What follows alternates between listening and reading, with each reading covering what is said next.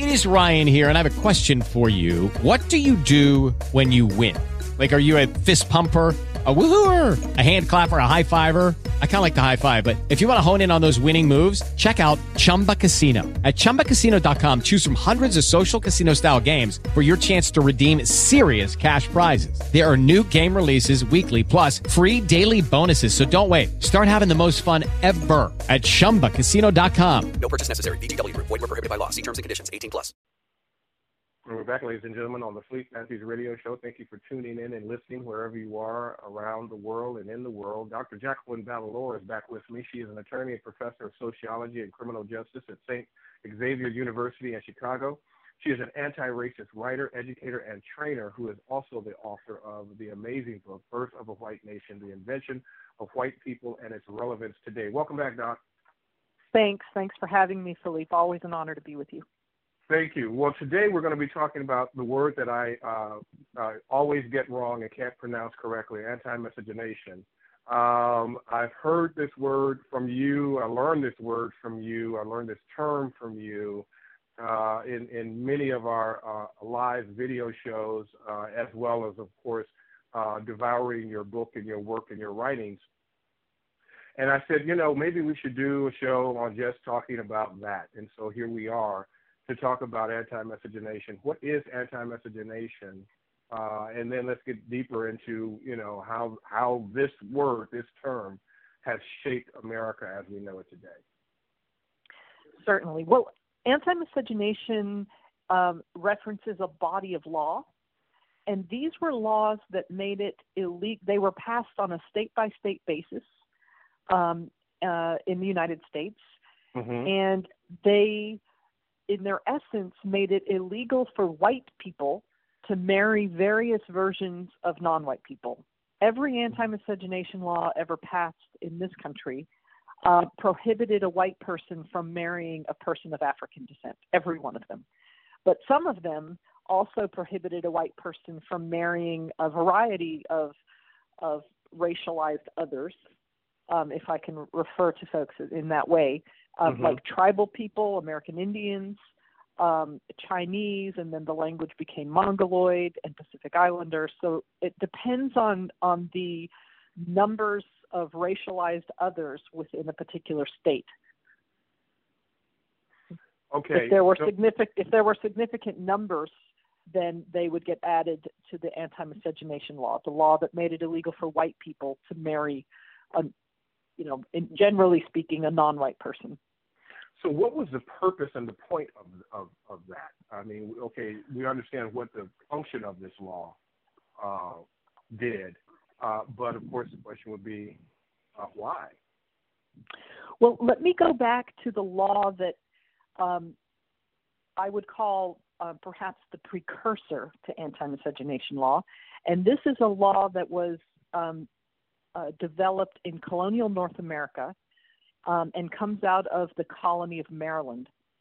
Um, in 1664, Maryland, um, the colony of Maryland, um, created a law that punished, and this is the language of the law British and other freeborn women who married enslaved Negro men. So that's Mm. the language of that law. And so this uh, law of 1664 was um, amended in 1681, and it was in this amendment in 1681 that we see for the very first time in the legal record a reference to a group of humanity called white people. And so so anti-miscegenation law is absolutely fundamentally critical for us to understand and explore as a matter of just understanding U.S. history because it has been central um, in shaping this country. Literally, what we look like today. Anti miscegenation law has lasted over 300 years um, on the land that became the United States. First, first developed in 1664, modified in 1681 to then encompass white um, women. Um, and then it was valid law until 1967 in the famous case Loving versus Virginia. The U.S. Supreme Court reversed itself and held that under the 14th Amendment, um, it violated the Loving's fundamental rights. So, how has these anti-miscegenation laws uh, shaped America and the generations? Because 300 years, eh, that's a long time. And 300 years, uh, the, these laws, um, if, if not created, ushered in, or uh, made it log- almost logically possible for chattel slavery? Well, they played a role in that they worked to render whiteness um, something of, of value. They worked to give um, value to it, to promote the idea of, of white purity, and and um, also to to protect and preserve it. This idea called white purity. Mm-hmm. Um, so it it it was used. Um, anti-miscegenation law was used as a uh, free um, that men with those statuses held the same privileges and rights as a matter of law. And so that changed after Bacon's Rebellion because um, the British ruling elite were extremely threatened by this um, this rebellion, which was enormous. And so their response to it was to divide and conquer the the laborers to ensure that they could never be united in that way and pose such a threat to them. So it is after that rebellion in the um, 1670s that we see the first of all the invention of white people in law and and this invention of white people used to divide the masses of laborers to give very different meaning to their daily lives mm-hmm. um, because we know that persons of African descent and persons of European descent, if they again shared a status as free, um, had the same rights and, and opportunities within society. And after Bacon's rebellions, with the imposition of white people by virtue of lots of laws, we see that that changed dramatically. That persons of African descent and members of native tribes um, formed a new bottom of society, um, and that was assigned exclusively to them. So even the most depraved white person now um, would never be as low in society as a person of African descent or a member of a native tribe. Well, I remember reading a, you know, a great book called White Trash by Nancy Isenberg, which she was talking about the life expectancy of a poor white. I mean, these people were really, really um, at the bottom of the. They, they had no motivation, no aspiration, uh, and the life expectancy was like 35, which is absolutely insane. And here you now have, um, you know, they they're they're they are also slaves because that was you know at the time that was tobacco was the uh, uh, you know the, the economy of the land. And so you had blacks, whites. Uh, well, I shouldn't say whites. You had uh, you had Africans and Europeans working side by side, both poor and and and, and, and enslaved. But then uh, I'm sure there were wealthy Africans that had white slaves and black slaves as well. And so there it were, was, yeah, and so it was a, uh, uh, you know, just a basic, uh, you know, system uh, of of this working in this new country uh, that was stolen and taken. We could talk about that.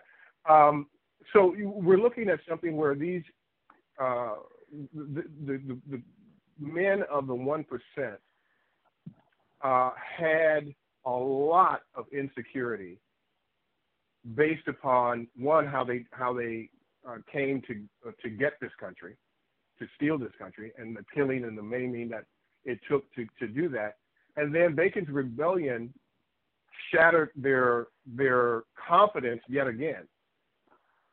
Absolutely. Uh, so so go ahead. Yeah, this is this is this is Well, I was just going to say, you know, one of the things that's also um, so important to this piece of law, or at least its invention of anti-miscegenation law, because it seems like I use that word a lot, invention, but it just mm-hmm. happens that um, you know most of the laws that were adopted in this country um, are are simply a replica of British common law. So anytime you see a break from that, it it tells us something really important about the needs and desires of of those who exerted power, and it, whenever it differs from British British common law. mhm, So law, yeah. anti-miscegenation law was not derived from British common law. It was an, in, a, an, a body of law invented by by the British, but in the context of colonial North America. And so, when you think about some of the the pressures and opportunities um, that arose in that context, probably the most important piece of infor- of historical information is that there was roughly um, 10 to 12 men for every single woman. Mhm, So mhm. that is a huge gender imbalance. And we also know that prior to the moment when that first law of 1664 was passed, that the, it, it was not uncommon for a British or European woman to marry um, a man of African descent, whether enslaved or free. Mm-hmm, mm-hmm.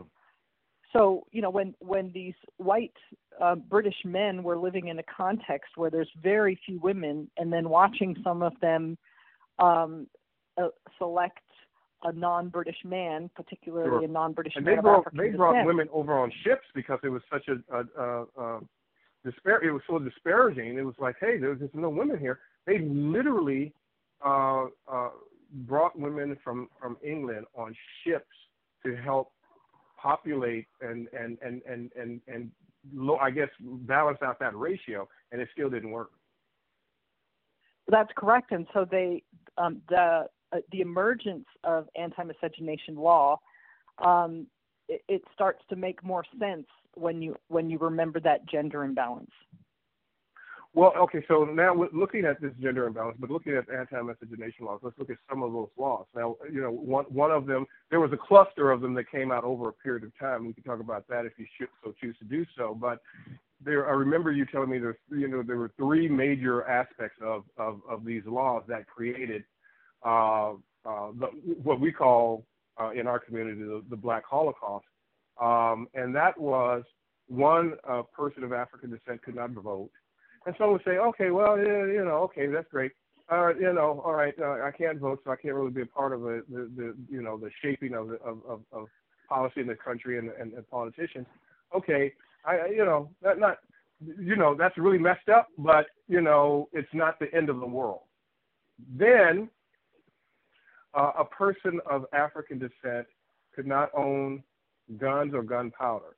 Oh hell, wait a minute now. Okay, now I am completely vulnerable. I cannot protect my family uh, or myself, uh, and I have and and and then thirdly, as a person of African descent, I cannot sue this new designation of humanity called a white person. So now I have no legal recourse whatsoever. I can be killed, raped, maimed. My family can be killed, raped, maimed. My kids can be killed, raped, maimed and I have no recourse whatsoever. I am uh, Yep. basically You are prohibited prohibited from testifying against Right. the white person.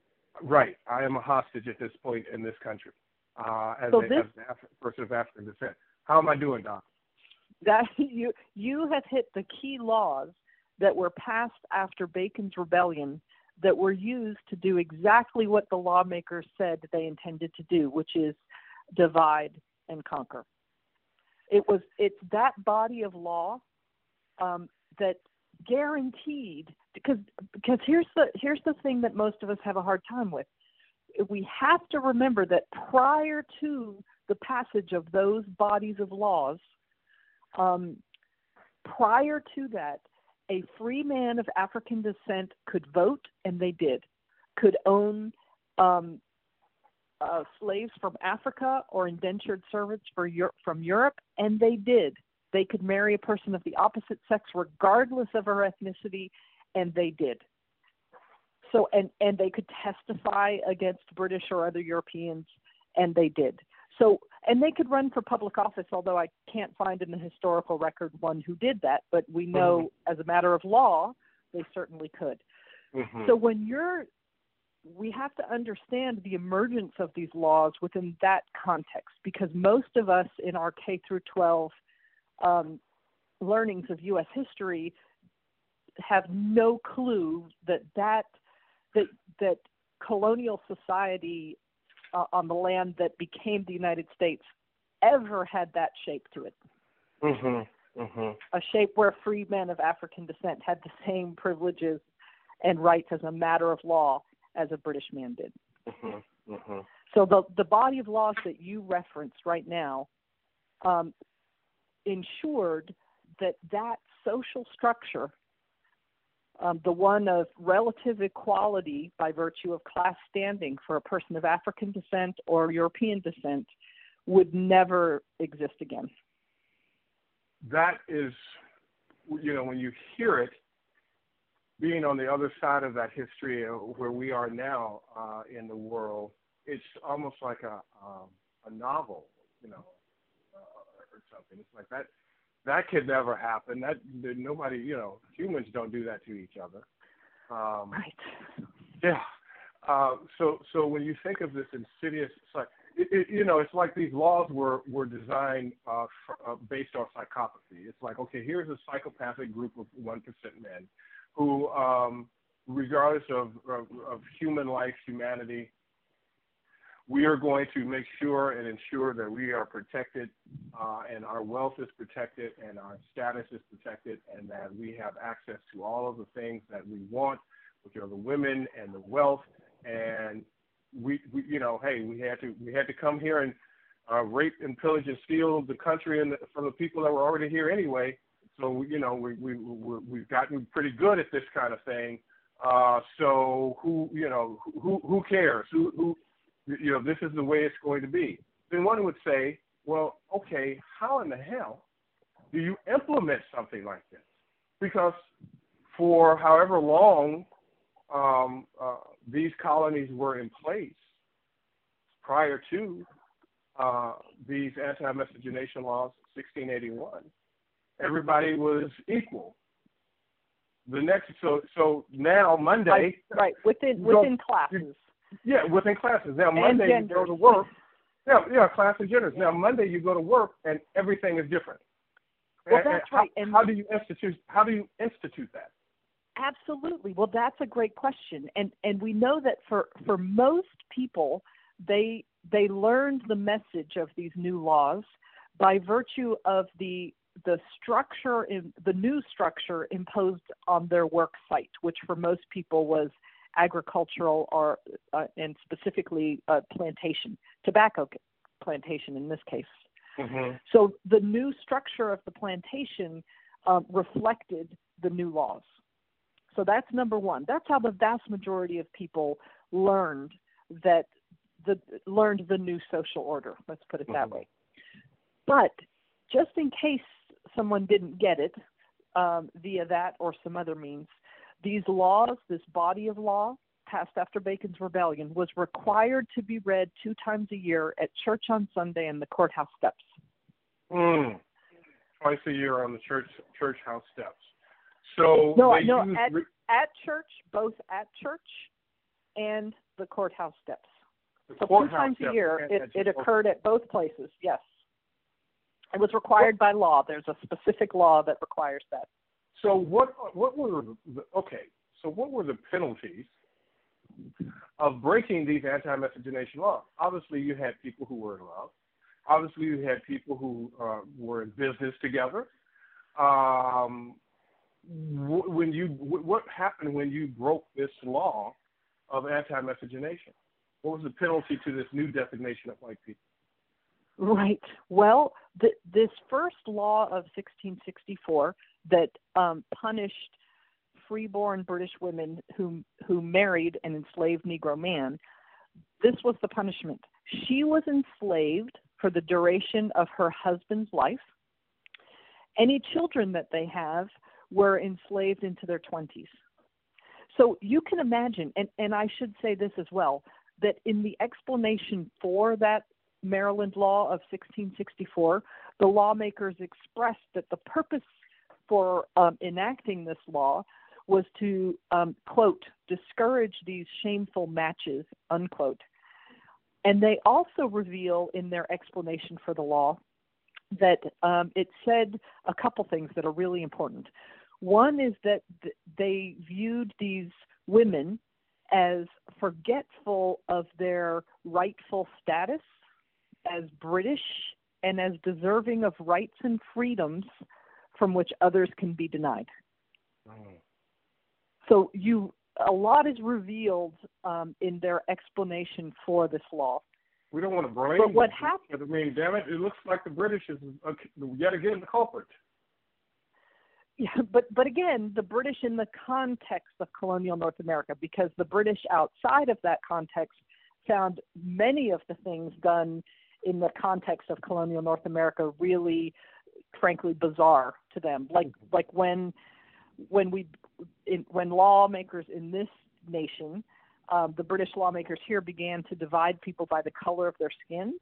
Um, that was completely foreign to the British in um, uh, in the mainland. Mm-hmm, mm-hmm. So very much, it, it, we always have to remember. It's I, I caution people about blaming the damn British, um, and we can blame the damn British, but it is the damn British in the context of of um, colonial North America. Yeah, so a couple of things to say. British. No, so, uh, well, ultimately, the damn British um, gave their stamp of approval. So, so I guess yeah, maybe that's you're okay. Compli- you're, you're, complicit in yeah. this. I mean, it's like, come on, you know, that's not uh, mince words here. But okay, right, so go, right. so go ahead, Doc. Well, so so here's it, you think about that punishment, and that women um, European women continued, even despite those consequences, to engage in these marriages. Mm-hmm. And furthermore, um, even though the the lawmakers said the reason for the law was to discourage these marriages, imagine that you are a large landholder in Maryland. Mm-hmm. Do you what are the consequences of, of having such a marriage occur between one of your indentured servants, let's say, and an enslaved man of African descent. Mm-hmm, mm-hmm. Well, it seems only a good thing for you, right? Your property value goes up. Absolutely. Yeah, you've just acquired a new enslaved person, this one of British descent or European mm-hmm. descent, mm-hmm. and any children that they have, you know, hey, your economic wealth just went up and up. So, what in fact happened after the law of 1664 was that these um, marriages were encouraged, not discouraged. And so it wasn't until 1681 that the Maryland lawmakers sought to amend the law, and this time they were more effective um, in light of their expressed purpose for the original law of 1664, which is to deter the marriages. This time they imposed a penalty upon anyone who performs the marriage, uh, mm. whether a religious person or um, actor of the colony and so um, that one was far more successful in deterring them. And it also punished um, anybody who could be shown to have encouraged the marriage. So, so these so insecure men of the one percent um, were were threatened uh, at two levels, basically, and that was at the wealth level with Bacon's Rebellion, but they were also threatened uh, at uh, a sexual masculinity, level, absolutely. the masculinity level. So those were the two drivers. Wow, and you know we're talking about emotional quotient and, and emotional intelligence. Um, wow, we're we're talking about um, a psychopathic, uh, uh, uh, insecure group of people, group of men, who, when you look at these laws, um, and you see how they manifest today, uh, you can now now as a result of understanding anti-miscegenation, you can see the cause and effect. I think what we've been doing is looking at all the effects of the effects and not looking at the, at the cause. right? So it's like, how do you, you you can't you can't do that because that's you're you're spinning your wheels. It's like, well, we need to march. Well, march for what? Because it's like you're you're you're you're not changing laws. You're not addressing what the country was founded on and and the, right. and, and and mind you, the, the anti-miscegenation laws or miscegenation laws, these were laws that were in place before the first meeting of Congress and before the Constitution was was uh, written. Exactly right. So you know, wow, what precedes? Most people don't even have a concept of of of of, of what happened before the Constitution. They're just fighting for the Constitution. Well, what fueled and influence and what was in place prior to the Constitution, these laws. That's exactly right. Well, and so look, so when when we consider um, a, a couple things. First of all, we know that upon um, landing on the shores of North America, that Europeans had no issues with slaughtering, enslaving tribal people. Mm-hmm. Uh, no issue whatsoever, stealing their land, stealing their resources. And so that certainly didn't stop. So we have that as a backdrop. Then we have from the uh, roughly 1614 um, until the last two decades of the 17th century, so throughout most of the 1600s, there was a context in the British colonies of persons of African descent who were free and persons of British descent who were free, free of indenture in the former, free of enslavement in the latter, uh, who had the same rights and privileges as a matter of law. So we have these two things um, going to hold up at the same time as we understand this history. And we also have this amazing gender imbalance at the time. And so when you fold all these together and the threat of that Bacon's rebellion posed, we see that um, that the laws that reshuffled that second layer, the, the colonial society that concerned freedmen of African or European descent, mm-hmm. the, the body of laws enacted after Bacon's rebellion completely tra- reshuffled that. And so now we have a new, much lower bottom to society and persons of African descent and tribal people tossed um, to that location.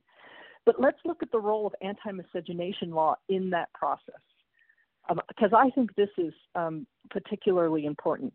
Part of what, um, when, when I'm teaching about those, uh, the package of laws that were passed after Bacon's Rebellion that worked to reshape colonial society, one of the things students often want to do is view anti-miscegenation law um, as as something that was prohibiting white people mm. because it did make it punished mm. white people mm-hmm. who engaged in these marriages, especially when you read just the law on its face. But here's what we know. And we know this largely from um, studies during the antebellum period of court records and diaries um, uh, Laura Edwards. Uh, these are all historians Laura Edwards, Cynthia Bynum, um, Peter Bardaglio. Um, their research, all I, I believe all three um, have written a book, uh, se- separately written books.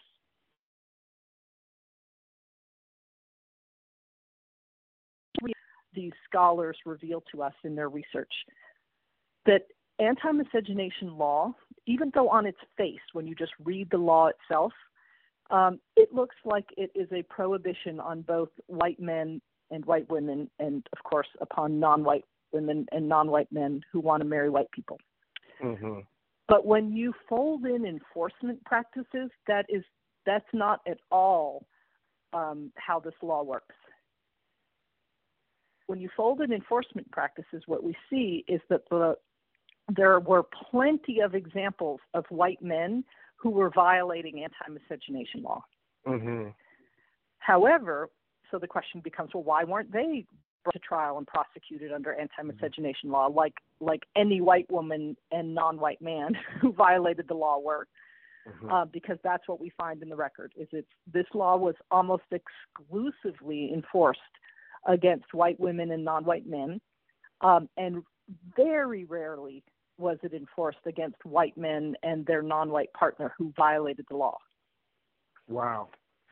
Yeah. So we see. So so here so here's the core of that. Then, so then the purpose of anti-miscegenation law was not only to make white women exclusively available to white men, but also in, in practice to make all women available to white men. Mm-hmm. Mm-hmm. Mm-hmm. And so we see that that um, this law, this anti-miscegenation law, worked to centralize patriarchal power among and within white men. And as further evidence of that fact, we can return to one of the laws that you referenced that was passed in that bundle of laws after Bacon's Rebellion that made it that prohibited free black men from being in, in possession of a gun or powder.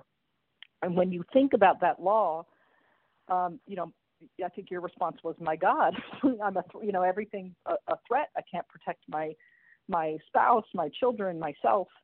Um, and mm-hmm. and that's exactly the case. That law worked um, to to strip black men of patriarchal power because patriarchal power is derived from the law of coverture, and the law of coverture um, provides that in marriage the man and the woman become one, and as a matter of law, the one is the man. And and in exchange for that trade, a woman handing over quite literally her legal standing, women were prohibited from from having a claim to their own income. Mm-hmm. They couldn't um, pursue a claim in a court of law. They couldn't um, create their own trust or will. So, quite literally, a woman had zero legal standing.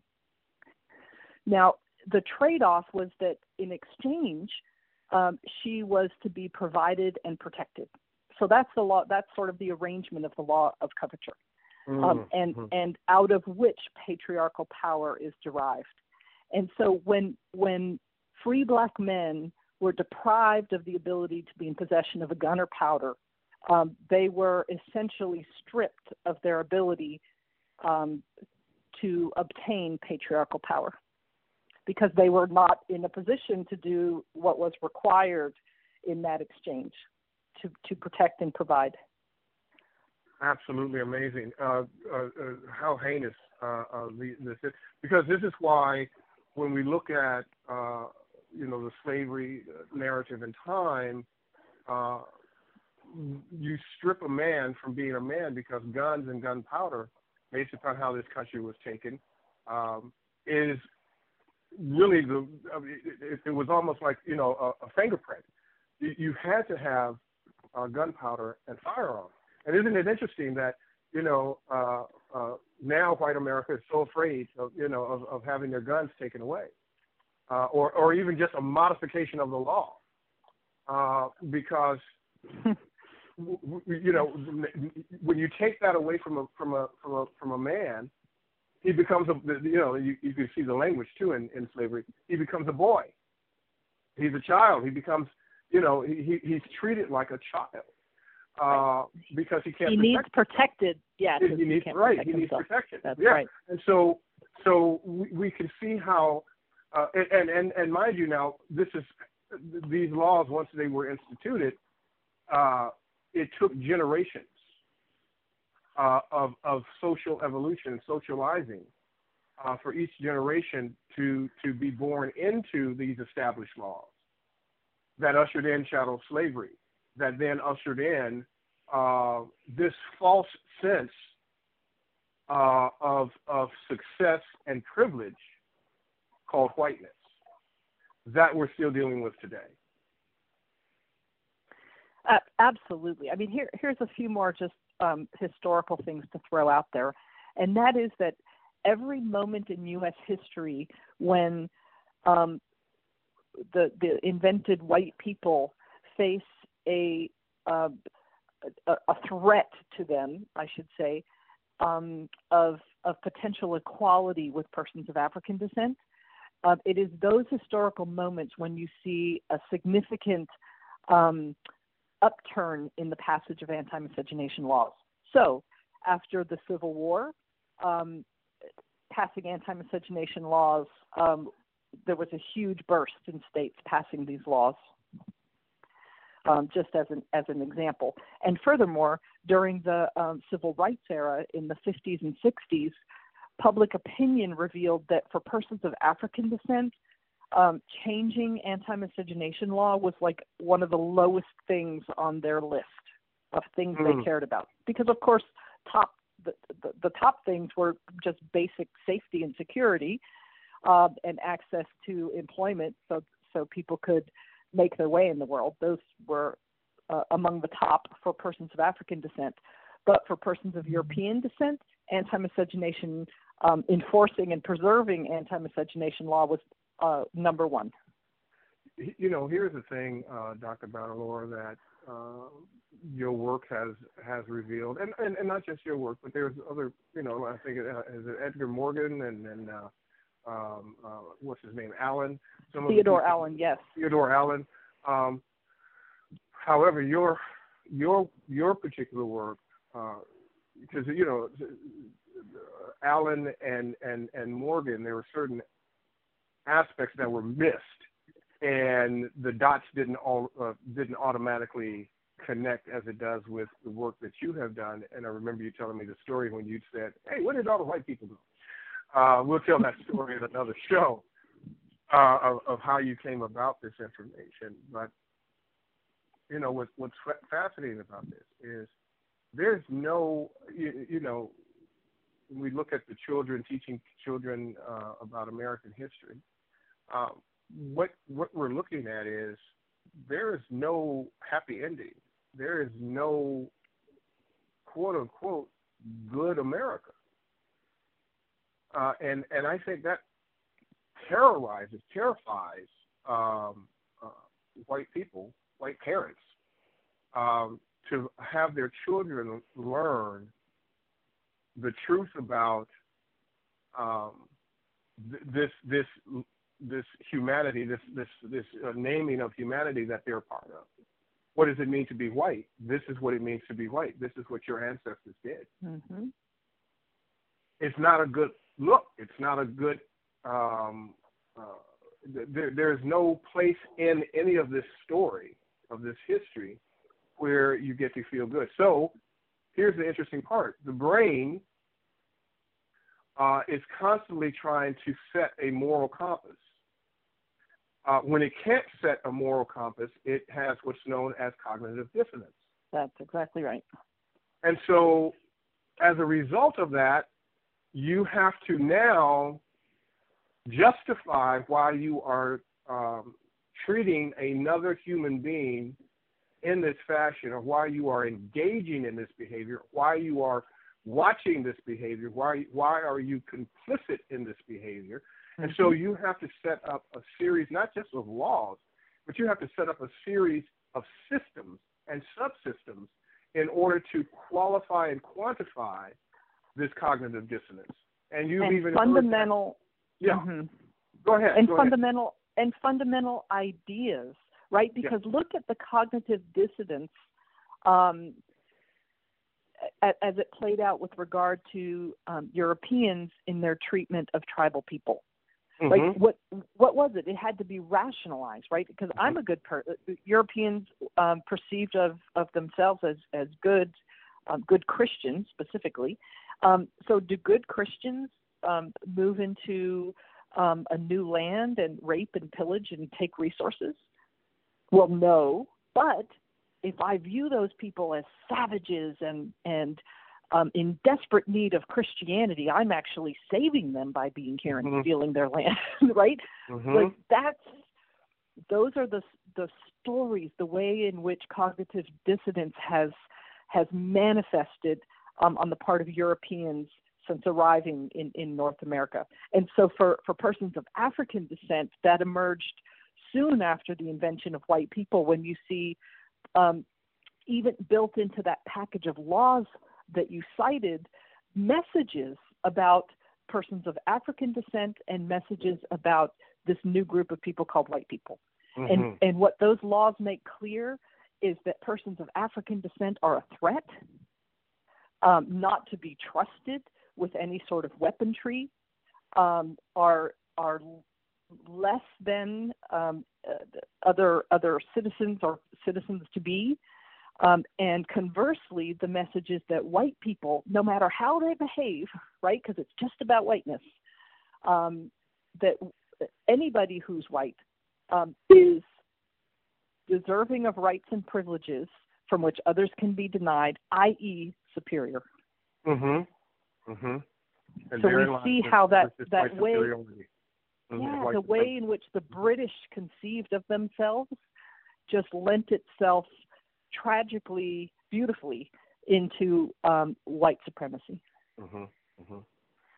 Well, I think Well, I think that's uh, uh, uh, the, the the calling uh, uh, card there. I think the, the curtains are supposed to close on that one. That's enough for people to absorb and and to and to get. And I'm sure, as I have, there are many people who will be listening to this that will have so many aha moments because there's so many dots that needed to be connected. And what I love about the work that you've done and the and, and the history that you have uncovered and in the manner in which you have uncovered it is that it does it connects the dots. It's like oh that, that's how that happened because there's so many things that are disconnected doesn't make sense that we just wake up because we're, we're all you know it's kind of like uh, Debbie Irving we're all waking up white.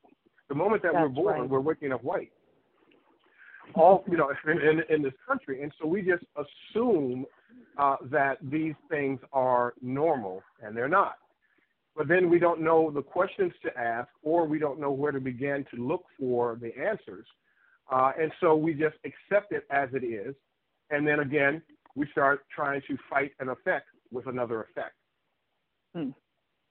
Well, and we never get I- to the cause. If I may say one thing before the end of your show, it would be that it is precisely um, shows like yours, Philippe Matthews, that offers um, large numbers of people the opportunity to wake up. Mm-hmm. Mm-hmm. Thank you for that. That's what we see. Thank you for that. Well, obviously, this is going to be an ongoing series, ladies and gentlemen. Dr. Jacqueline Battalora, uh, Birth of the White Nation is the book. Uh, and uh, I, I also would like to say, ladies and gentlemen, if you could, uh, uh, for me, go to uh, go to uh, uh, JacquelineBattalora.com. Or is it Battalora.com? Uh, are you doing a free e-course? Yes, the free e-course. Okay, it's um, Battalora, B A T T A L O R A, free e-course dot com.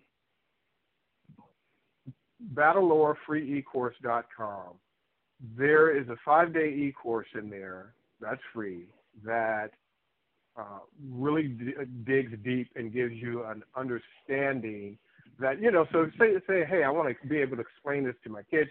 I want to take this back to the diversity section of my of my of my company.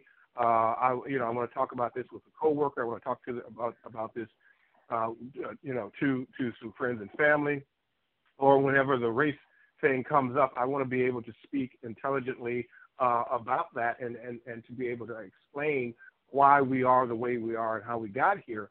This e-course gives you those, gives you that language, gives you that context, uh, and uh, at the end of that five-day e-course, you you receive uh, an email where you have the opportunity, uh, which is a limited opportunity, but you have the opportunity for only one dollar to receive a 47 minute uh, uh, PowerPoint presentation and lecture uh, on everything uh, birth of a white nation, everything invention of white people, and how all of this began, how this began, where it began, where we are today.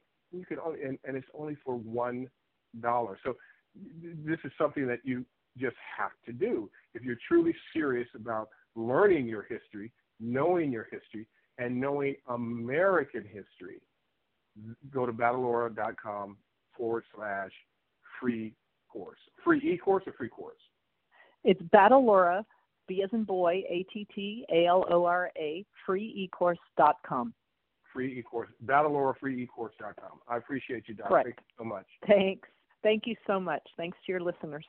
All right, we'll see you guys next time. Well, we won't see you on this show because this is all radio. We'll we'll hear you again uh, next time on the Philippe Matthews Radio Show. Take care, everybody.